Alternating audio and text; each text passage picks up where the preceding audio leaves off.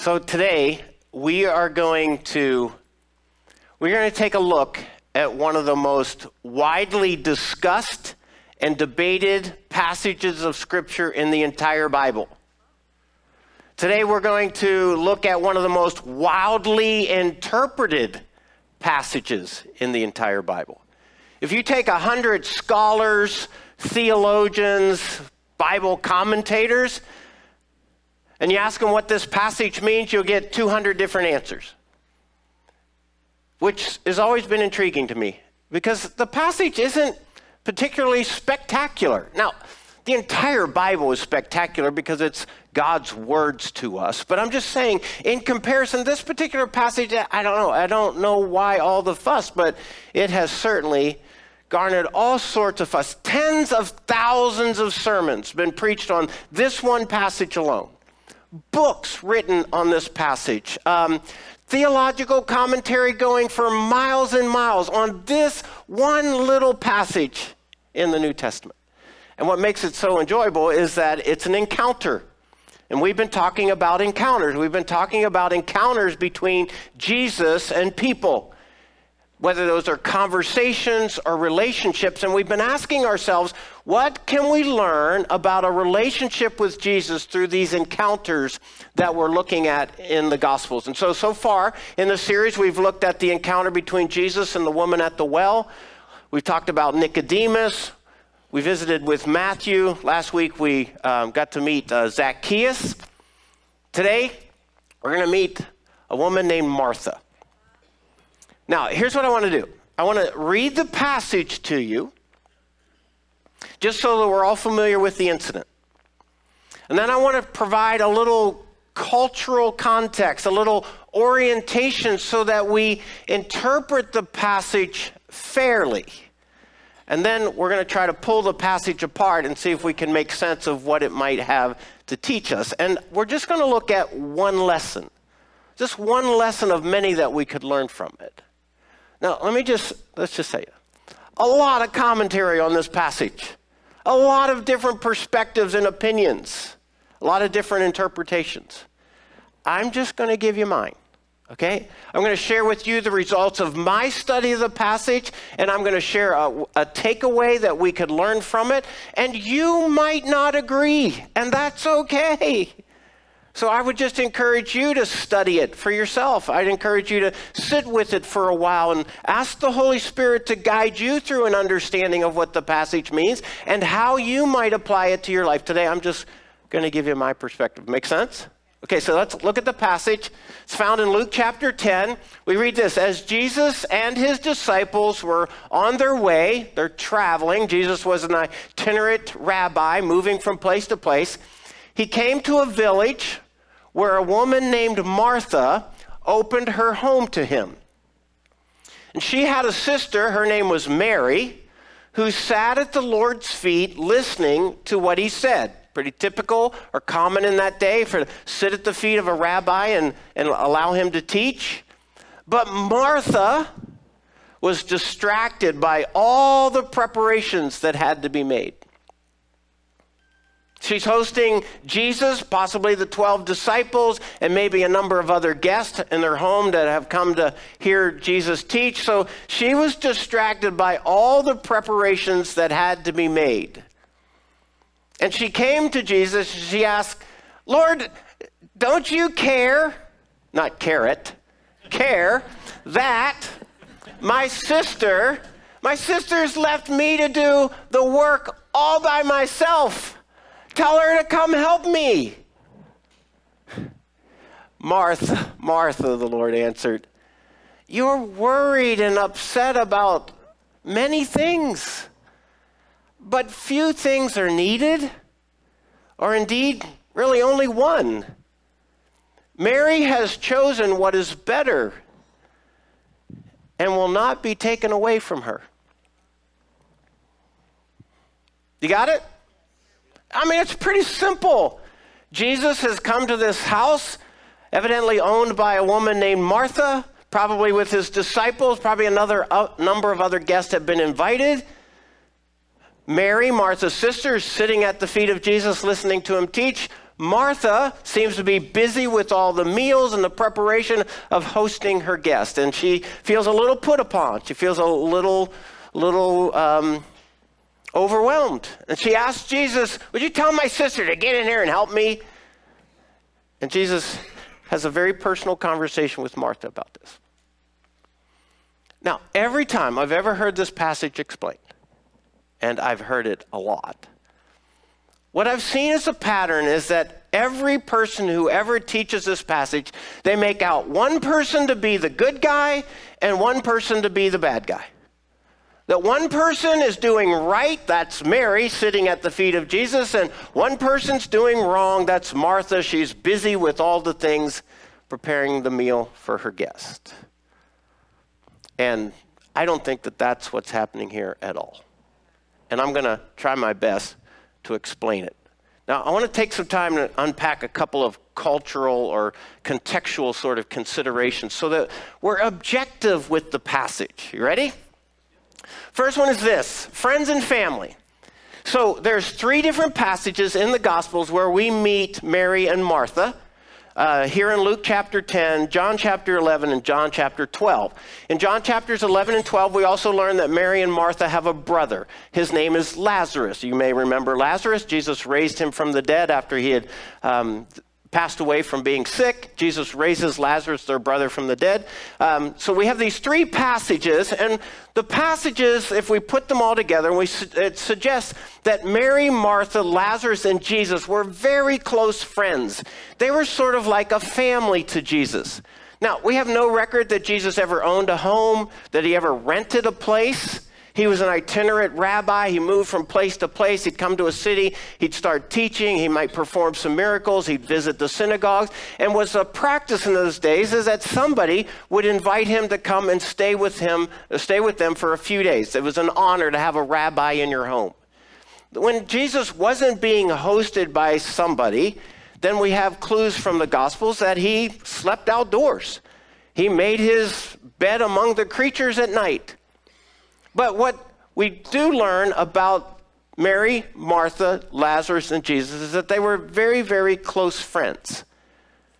It seems like Martha's house, or probably Mary and Martha's house, it was sort of like a home base that Jesus came back to fairly often. So it's interesting in John chapter 11, John makes this note Now Jesus loved Martha and her sister Mary and Lazarus. Now, you say, but Jesus loved everybody yeah, yeah. But the reason that John probably makes note of this is that this was a special bond. This was a special friendship. This was a sort of like a family to Jesus. These, these four people were very, very close together. Make sense?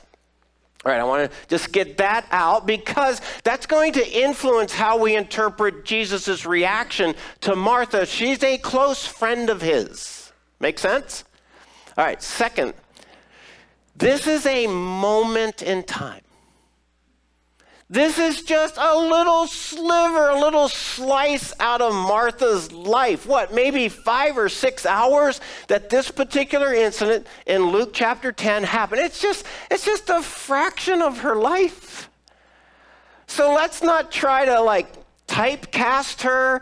Let's not try to label her. Let's not try to fit her in some sort of a stereotype like she's the one who always makes the poor choices and then her, her little angel sister makes the great choice. No, no, no, no. This is, this is just a little slice of time in, Mar- in Martha's life. I, I mean, come on. Maybe she was just having a bad day. Ever had a bad day?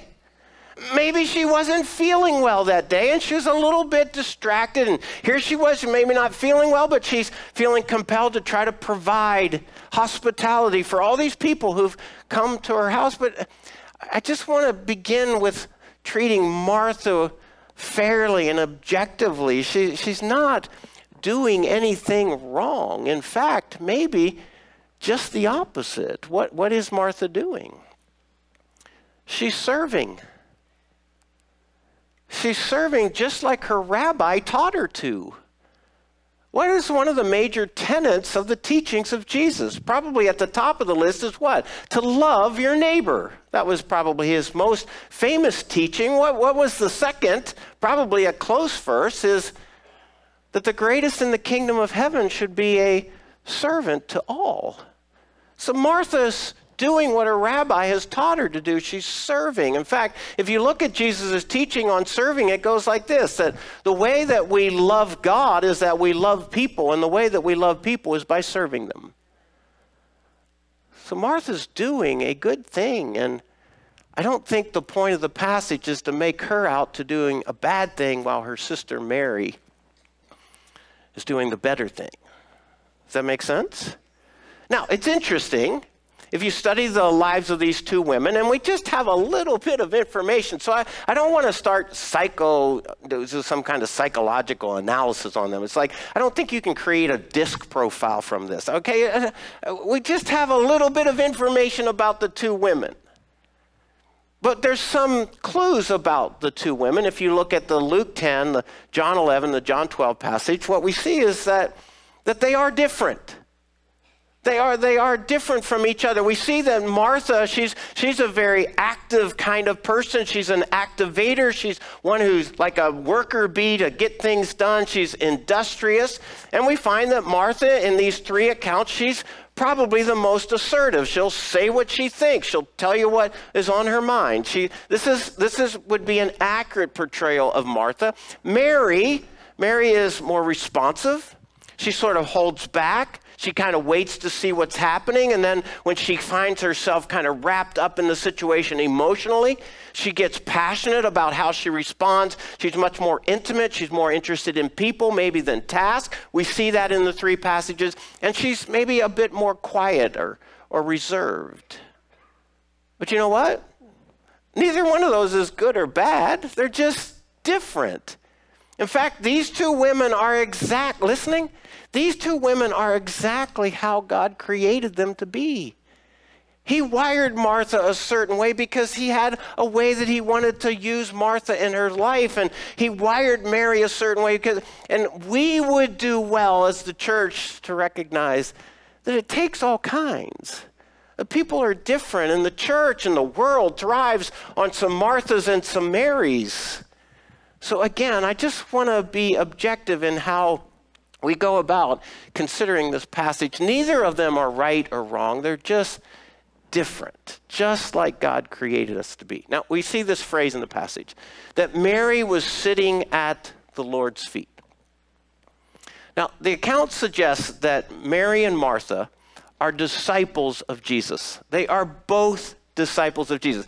Maybe not in the official sense as we think about Jesus and his 12 disciples, because in that culture, at that period of time, a woman would not have been permitted to become a disciple of a rabbi. But Jesus is showing in this passage that women in the kingdom of God are welcome to be his followers, to be learners, to be um, servants like Christ invited. They are every bit disciples as anybody else. And so it's interesting that Jesus is teaching, and we find Mary, Mary the sister, in the posture of learning from him, sitting at his feet.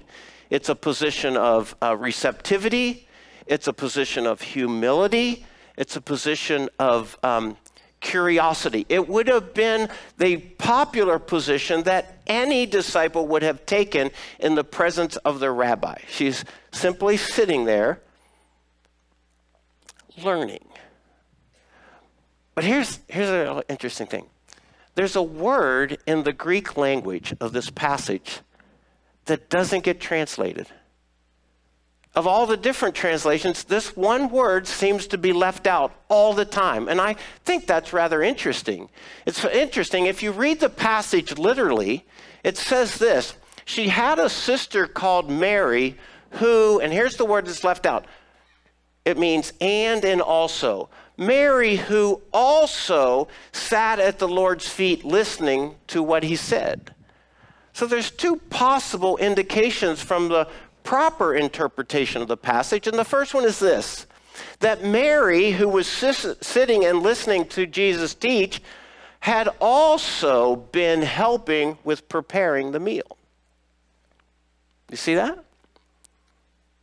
So she had been helping. Maybe she just overheard Jesus in the living room and she heard something that piqued her curiosity and she sort of wiped her hands on her apron and walked in there, kind of stuck her head in the door to hear more. And maybe she got so intrigued she sat down on the ottoman and, and she thought she'd only be there maybe two minutes and she ends up being there 20 minutes. But the passage could suggest that she's been helping with the meal. She's just now in this moment sitting listening to Jesus. The second possible indication of this interpretation is that Martha, who was preparing the meal, had also been sitting and listening to Jesus teach.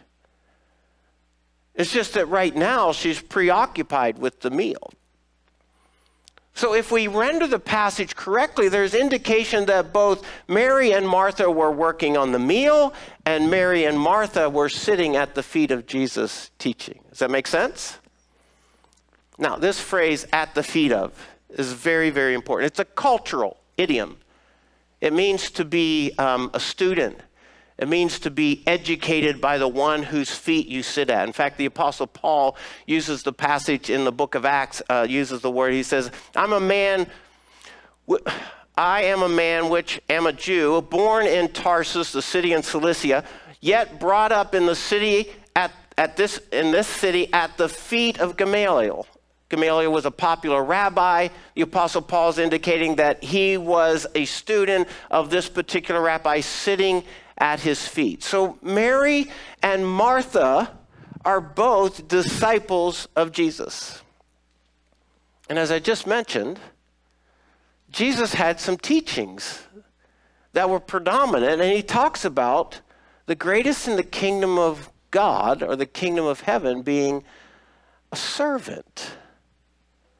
So Martha's just doing what her rabbi had taught her to do. So I want to ask you a couple questions. Um, you don't have to answer out loud. The first one is this Does a disciple learn from Jesus? Yes. That's the very nature of what it means to be a disciple. What is a disciple? What was a disciple in the first century? A disciple was simply an apprentice. It was a young man who was learning a way of life from a rabbi so that he could become a rabbi. He, it was, a, it was a, a learning relationship. So, yes, a disciple learns from Jesus, but does a disciple serve others?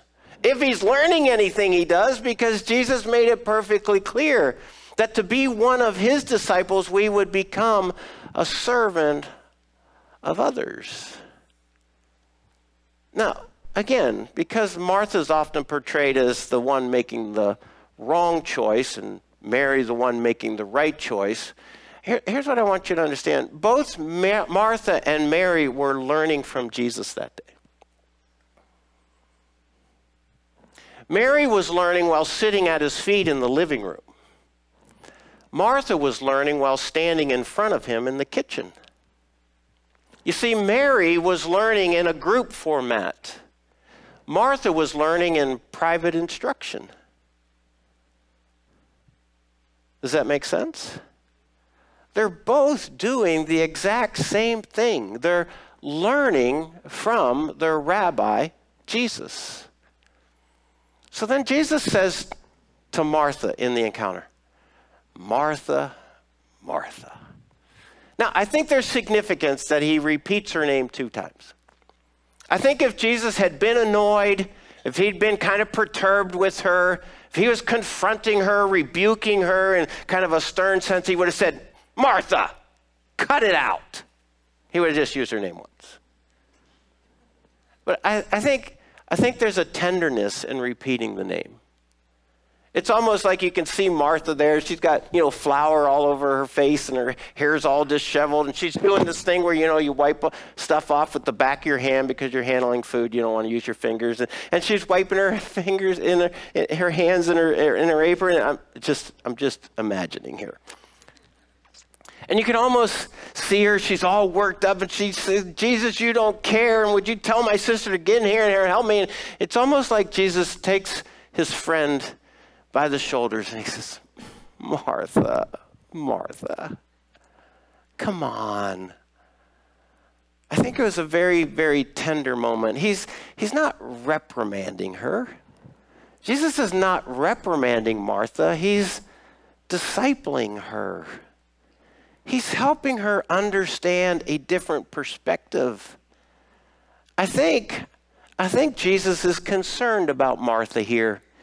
He's concerned about what, he's, what she's allowed to happen in her heart and in her mind about the situation. I, I believe he's inviting her to something better, a, a better way to live, a better way to manage the moments of her life.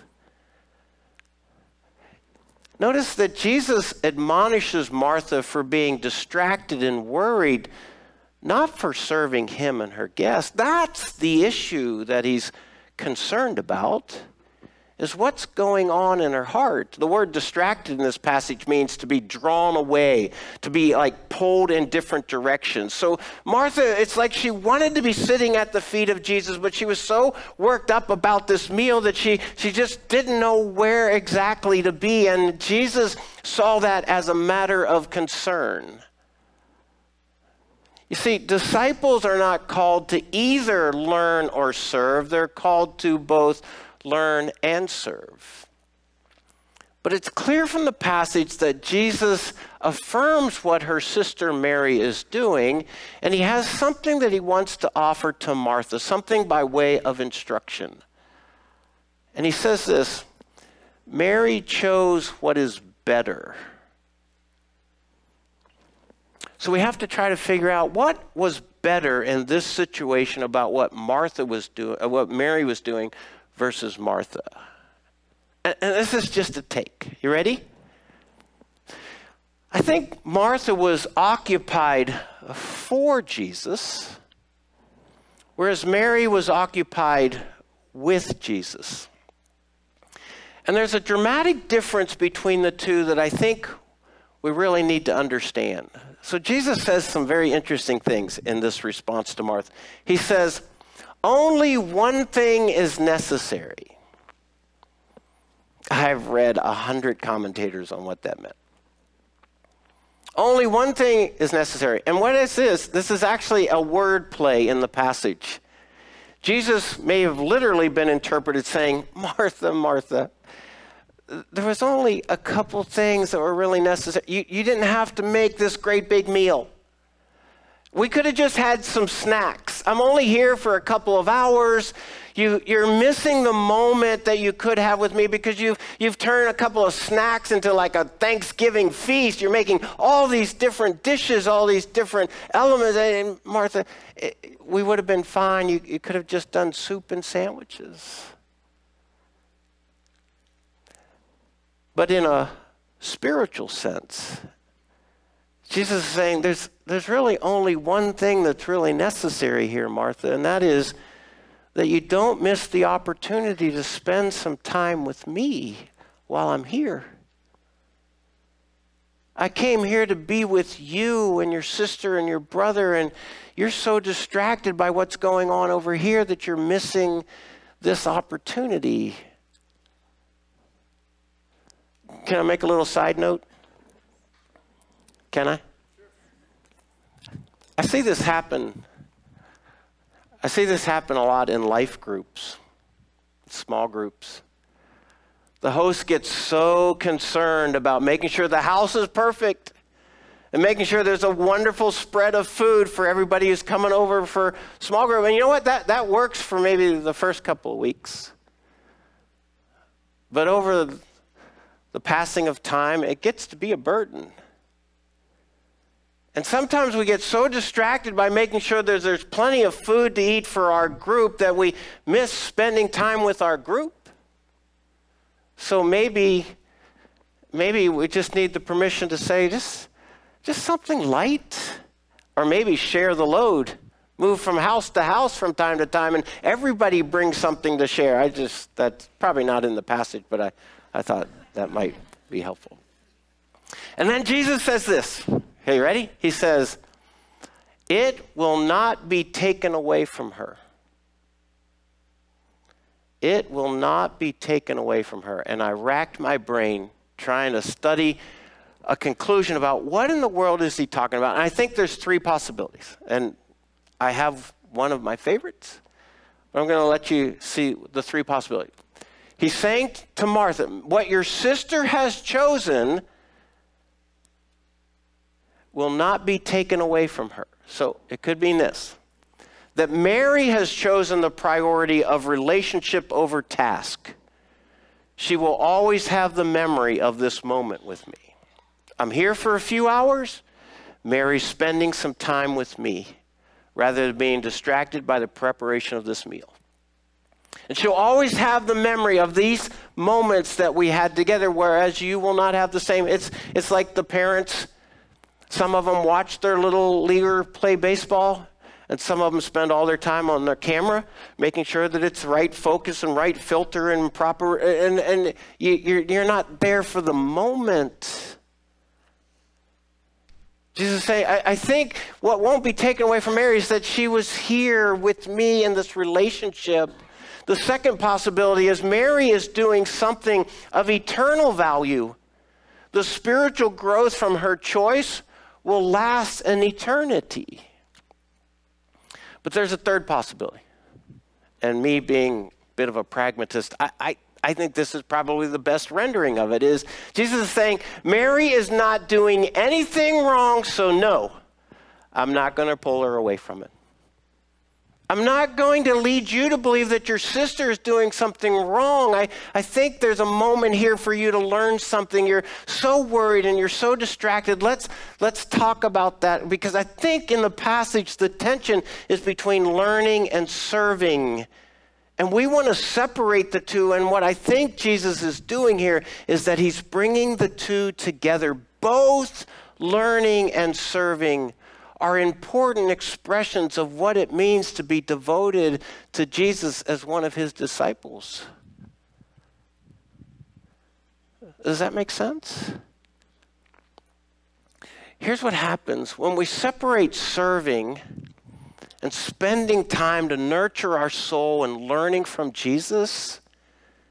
We can get so caught up in the serving and all the busyness of the plans and the strategies and the metrics of how we're going to measure success and if we're doing it right. And what happens is if we're not spending time with Jesus, that over time we start serving out of an empty soul. We're, we're, we're, trying to, we're trying to help people, but we're drawing from an empty well. We, we get so busy serving people that we forget the people. Sometimes we get so busy serving people that we forget Jesus.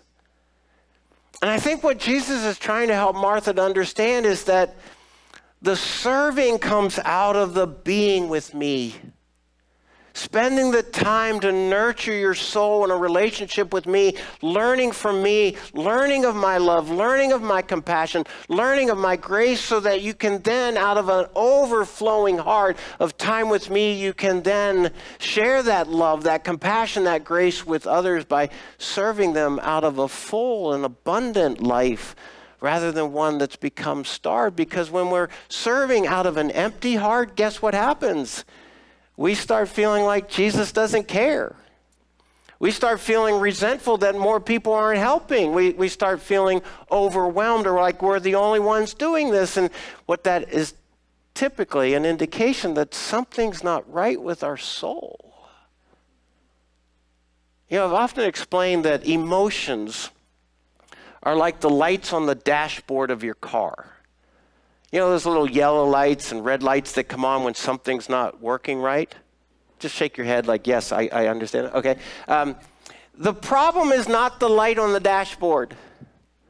The problem is something deeper there's something in the systems of the engine or the way that the car works. Maybe you're low on fuel or you don't have enough oil or, or something else is wrong with the engine or the electrical system of the car. And the problem, and so when we start feeling certain emotions like feeling overwhelmed and feeling discouraged and feeling angry and feeling resentful, the indicator lights on our dashboard are going off to say, wait a second, something's not right here.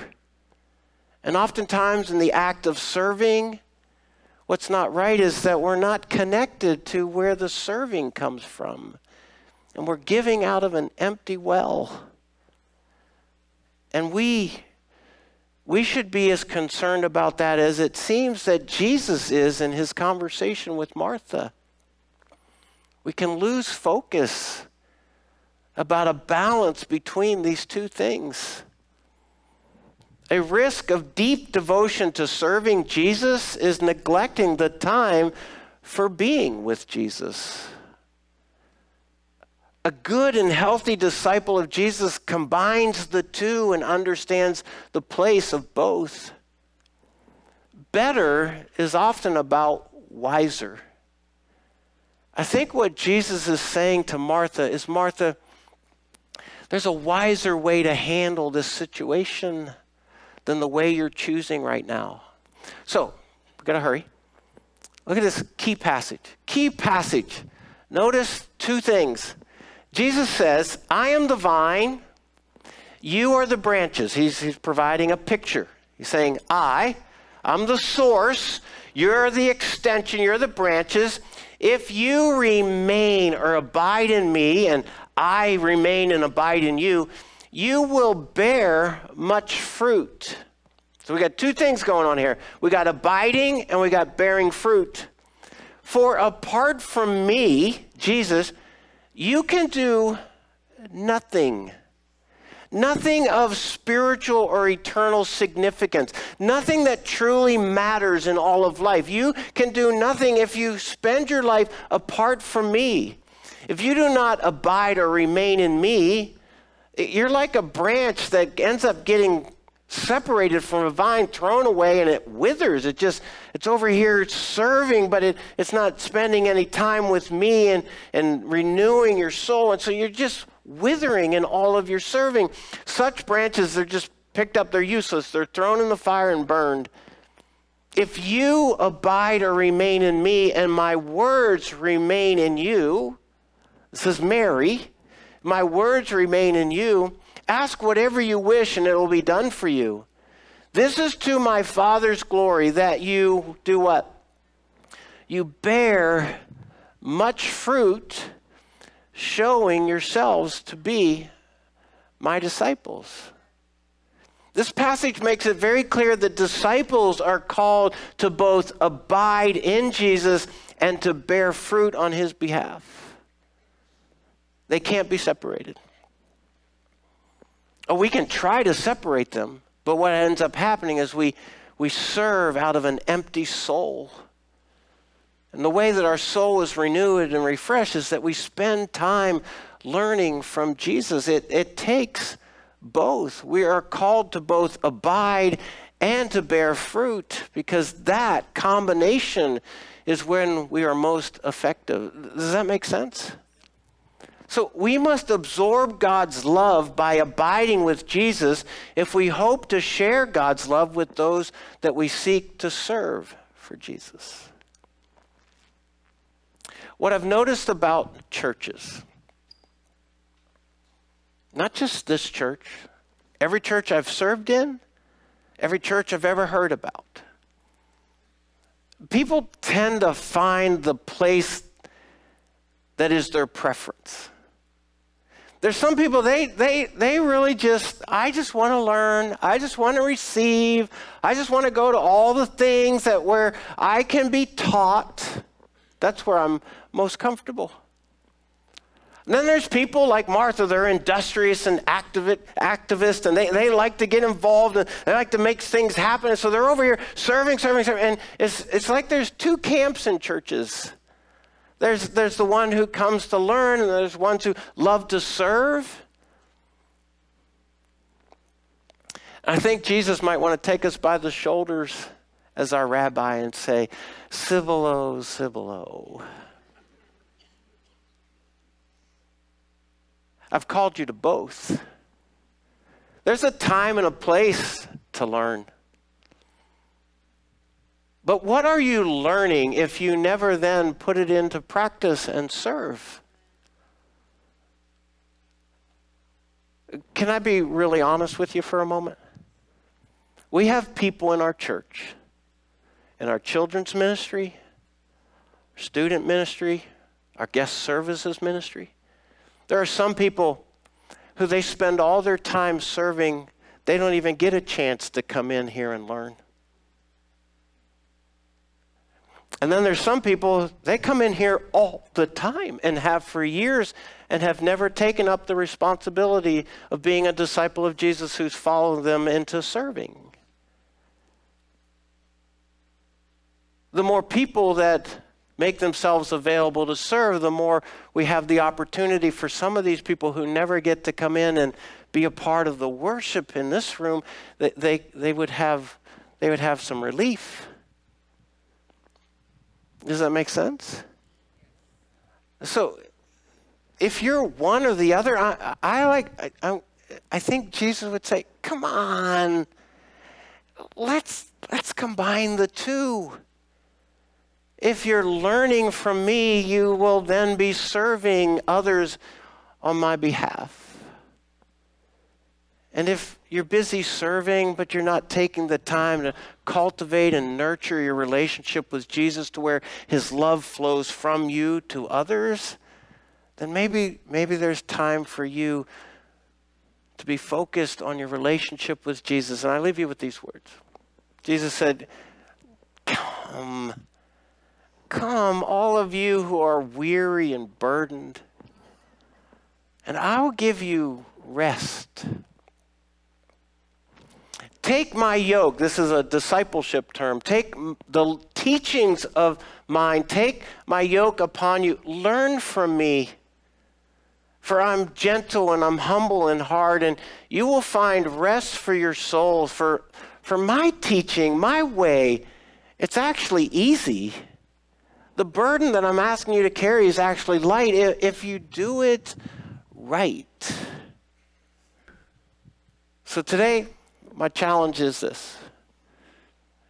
If you're going to be in a relationship with Jesus, you should probably expect that from time to time he's going to call you to better.